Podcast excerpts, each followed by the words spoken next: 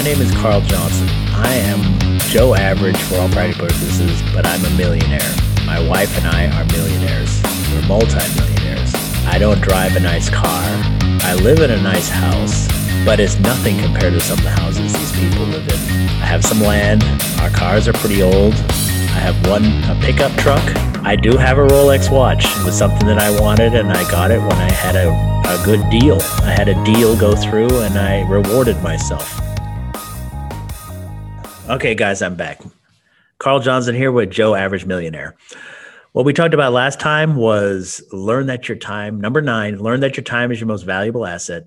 Number ten, respect other people's time. And number eleven, don't let other people disrespect your time.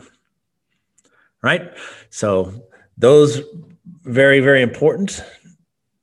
And so now we're on to number twelve, thirteen, and fourteen. I hope we have enough time to do all of these. Of the one hundred fifty plus things that help my wife discover success and become wealthy. Number twelve, and I got this from a book, I think it's called ninety-two Conversations or something like that. Um, green, yellow, and red conversations. And I learned this with my attorney. I, te- I, I told him about it, and it works fantastic. Especially with attorneys, because they get very busy and they get on phone calls and they may have to jump off of phone calls really quick. So part of my respecting his time, I said, hey, I heard about this thing called green, yellow, red conversations. When you pick up the phone, just say, hey, I'm red right now, can't answer. Or you can text back, red, can't answer.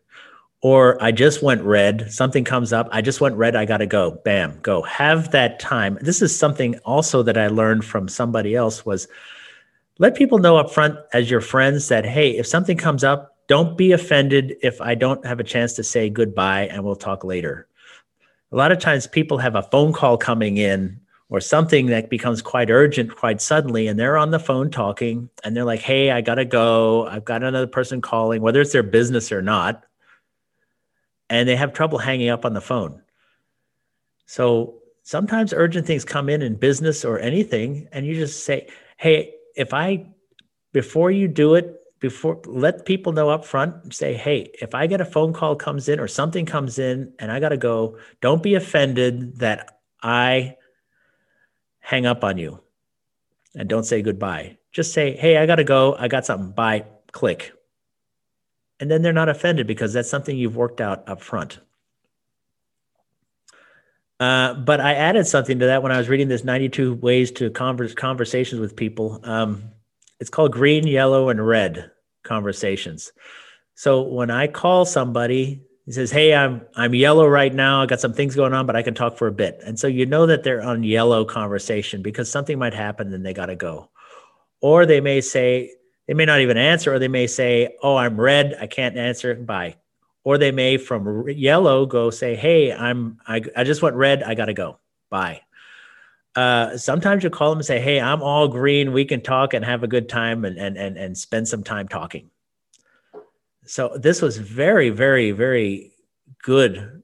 Something that I implemented into my life that I'm trying. I haven't done it with all my friends, but a few of them I'll say, hey, let's do this green, yellow, and red conversations. So, and I'll give you an example. Uh, I was talking with one of my friends. It was a Saturday morning or Friday morning or something like that. He called up and says, oh, I can talk. I'm green. I am green all the way. And we talked and had a good time. At some point, his wife came in and said, oh, blah, blah, blah. Something's going on. He says, oh, hey, I don't know if I can go yet, but right now I'm yellow. So he said, okay. So we talked. We know we're on yellow. So we just started to kind of wind it up. So we said, okay, well, go do what you need to do. But if you go red, it's like, hey, I just went red. And another phone call in, I got to take this by. Click. And it works out absolutely superbly. So number twelve, mark your conversations or things that you do. And I picked this with conversations. There may be other ways to do this with other things as green, yellow, and red, like a stoplight. Number thirteen. See, now this is going to go off different. And this is through Kiyosaki, Robert Kiyosaki. Use passive income to pay for your doodads, right? Use passive income to pay for your doodads. Now, if you follow Robert Kiyosaki, you can find out what a doodad is. A doodad is something that you really don't need.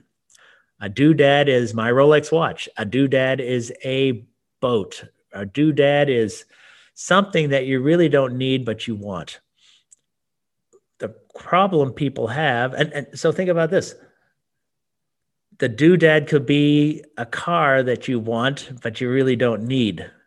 So you go out and you buy a car and you really don't need it. And that car is much more of a car than you could, cost you a lot more money. Nothing wrong with having doodads, just realize what they are. So what I learned was use your passive income to pay for your doodads. That means some of you people don't have passive income. My goal with, with Nam and I was we actually reduced it. That's my wife. Our roof, we actually made it a goal to reduce our income lower and lower and lower so that our passive income could pay for it. So there's two ways you can do it. I have a certain lifestyle that I want and I need, and I'm going to raise my passive income up to meet my lifestyle. Or you can reduce your lifestyle down and get your passive income to re, to to meet it right now.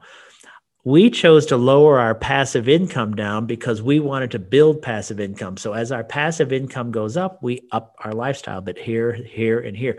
But we didn't, we wanted to be able to pay for our lifestyle using passive income. And then the money that we worked with gaining through hourly wages or whatever, we ended up using that to put in into savings or investing. And it's amazing that when you do that, how you start to build up your passive income much more easily. And it helps you pick and choose what you feel is valuable to as far as a doodad. The next thing, understand what passive income really is. I think there's a misunderstanding on passive income. People think that when you put money in and get money back as a passive income, that you're just sitting on a beach doing absolutely nothing and the money comes rolling in. And yes, in some cases that is possible. I look at passive income kind of more as, as uh, have you, I don't know if some of you people may realize this, but there is a circus act, and we used to watch this, where a person would get up and they would spin plates on top of a stick. If you ever watch them spinning plates, they would get one plate spinning and leave it. They would get another one. They get like ten poles with these little rods with, with plates spinning on them. As they were spinning one plate, the other one would be slowing down, and they'd have to go back there and give it a little bit of a twist and keep it running. And it, it took them five minutes or whatever it took to get all the plates spinning. And then they stood back and said, look at what I did. I kind of look at passive income more as like that circus act of people spinning plates. Because once you have the plate spinning, it just kind of does its own thing, but it starts to wind down. And so you have to go and protect that passive income occasionally and just kind of give it a little tweak and keep it going. So what you want to do is get all of these different plates spinning. And you, once you get them all spinning and you're good at it, you can kind of stand back for a while and watch it. And that to me is a little bit more of an analogy of what passive income is. It's not just throw your money in somewhere and then forget about it. The number of people that have given their money to somebody and then the money disappears, it happens all the time. It's up to you to, to make sure that you're watching your passive income closely and learn how to develop it. If the prob- the thing, the other thing about passive income is if something happens to you, does the passive income keep on moving forward, right? So if you have to, if you have a job and you're getting paid hourly and your job ends and your job ends, that's not passive income, obviously. So understand what passive income really is. Passive income is not sitting on the beach in a recline, in a, in a beach towel uh, for the rest of your life, looking at the beach and watching the waves come in and you got the money coming in. That's not that's not the way passive income really works.